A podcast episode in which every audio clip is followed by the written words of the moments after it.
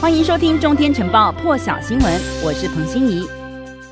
好了，现在目前来看到最新消息，现在美国三名参议员，就是跨党派的联邦参议员呢，将旋风访台。而最新消息是，包含了参议员谭美、苏利文以及昆斯，他们率领这个访问团呢，传出已经搭乘一架 C 十七战略战术运输机，从南韩的乌山空军基地起飞了，预计七点十九分就会抵达松山机场。大约四十分钟之前传出来，他们呢已经经过了南韩济州岛的上空，而访问团在抵达台湾之后。预计将停留三个小时，这是美国国会议员第一次搭乘美国空军 C 十七战略战术运输机飞抵松山机场，也是松山机场第一次有美军的战略运输机到访。美军上一次载运物资来台湾是在二零零九年莫拉克风灾之后支援救灾。据了解，这次在台湾争取美国释出疫苗的过程当中呢，其实这三名参议员出力不少，因此这次的风尘仆仆。到访台湾，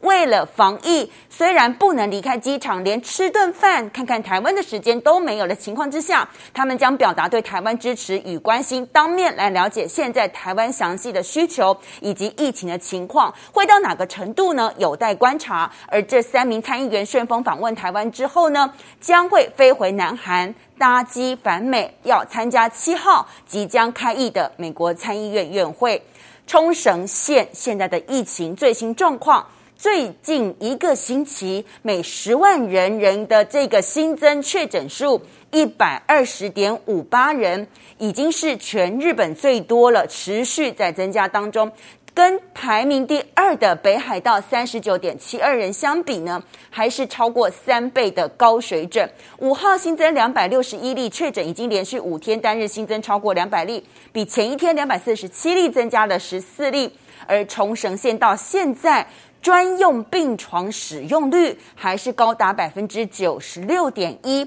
而重症患者病床的使用率也有百分之五十八点一，显示出当地疫情的严峻情况。NHK 报道，东京都新增四百三十六例确诊以及八例死亡病例，在确诊部分已经连续二十三天低于上个星期同一天，但是。新增病例数却没有办法再明显的减少，这是因为东京都内呢流行的冠状病毒株，说是已经超过八成都被英国变异病毒株这些变异病毒株所取代了。这个是东京都政府还有民间机构合作的调查结果。日本读卖新闻就报道，专家在东京都政府的疫情监控会议上警告，疫情未来恐怕会提前快速的再度扩大。因为英国变异病毒株的传染力推测是原始病毒株大约一点三倍，而重症化风险的这个推估也是原始病毒株大约一点四倍。现在说连戴口罩的人都会被感染变异病毒株，可以实际感受到传染力的强度。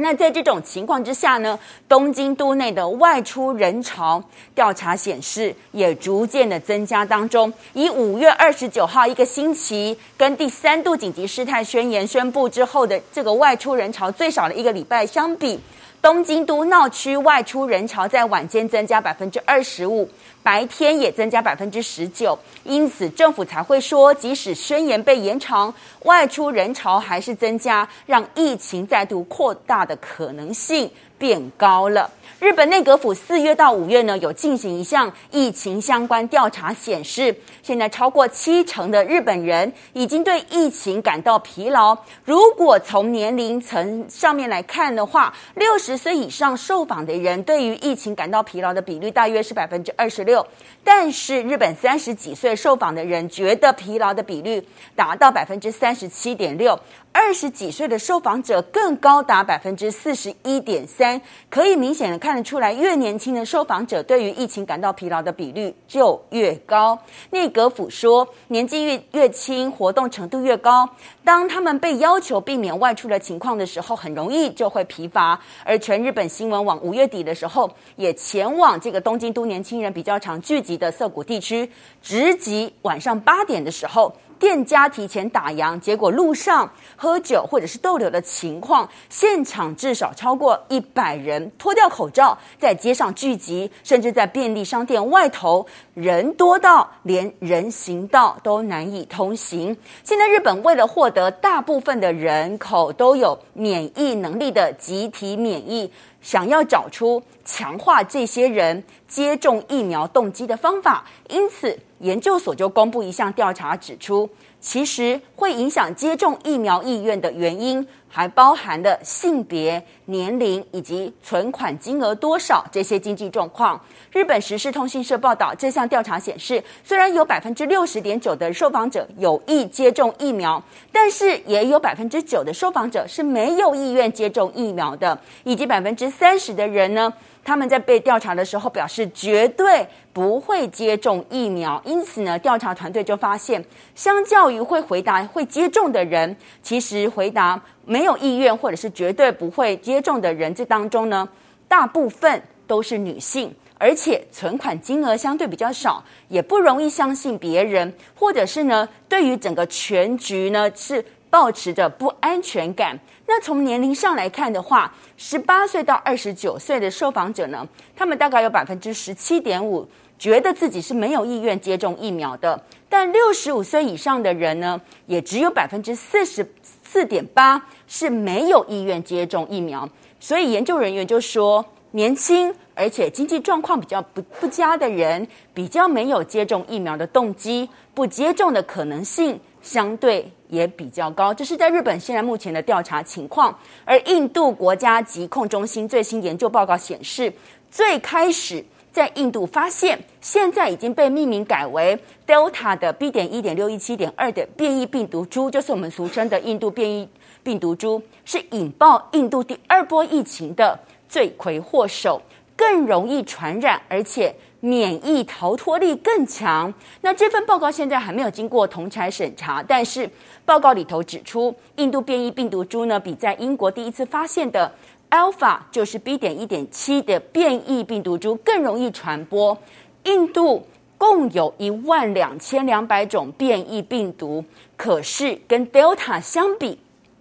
这些变异病毒株的存在根本微不足道。根据印度这个卫福部五月的数据显示。在百分之六十五的筛检样本当中，发现了 Delta 变异病毒株。那报告就认为说，Delta 变异病毒株可能导致更多的疫苗失效案例，还有更严重的疾病。这个会对印度的疫苗接种造成直接影响。因此呢，特别推文警告。现在研究显示，三个重点整理出来了：Delta 变异病毒株比 Alpha 变异病毒株更容易传播。Delta 变异病毒株有更大的免疫逃脱反应，而且可以让人再次感染的机会也更高。Delta 变异病毒株特别容易突破疫苗完全接种的防护力，要大家特别的，就是对这个 Delta 的变异病毒株呢，特别的提出警告。印度时报还有今日印度报呢，都有报道，印度的动物园有一只。九岁的母狮呢，它疑似感染新冠病毒死亡了，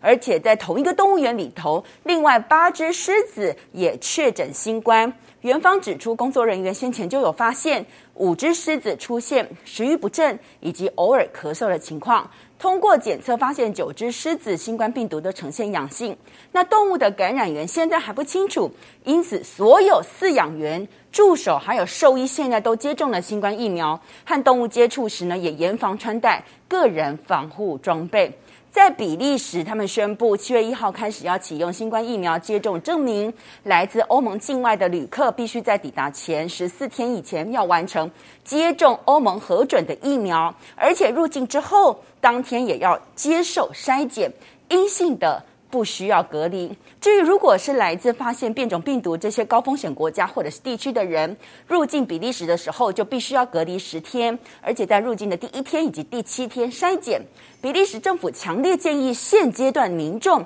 除了欧洲内部以外，不要到欧盟境外旅行。接下来看的是重头戏。G7 财长在英国伦敦举行面对面会议，达成历史性的协议。他们都支持美国提出的课税计划。对于谷歌、苹果还有亚马逊这些跨国企业，要课征全球性最低企业税率为至少百分之十五，同时要采取措施，确保企业在营运所在国缴纳税款。这场财长会谈呢，是为六月十一号在英国康瓦尔举行的 G7 高峰会做准备。那这次的 G7 峰会将会是美国总统拜登上任以来第一次的出访。更多精彩国际大事，请上中天 YT 收看完整版，也别忘了订阅、按赞、加分享哦。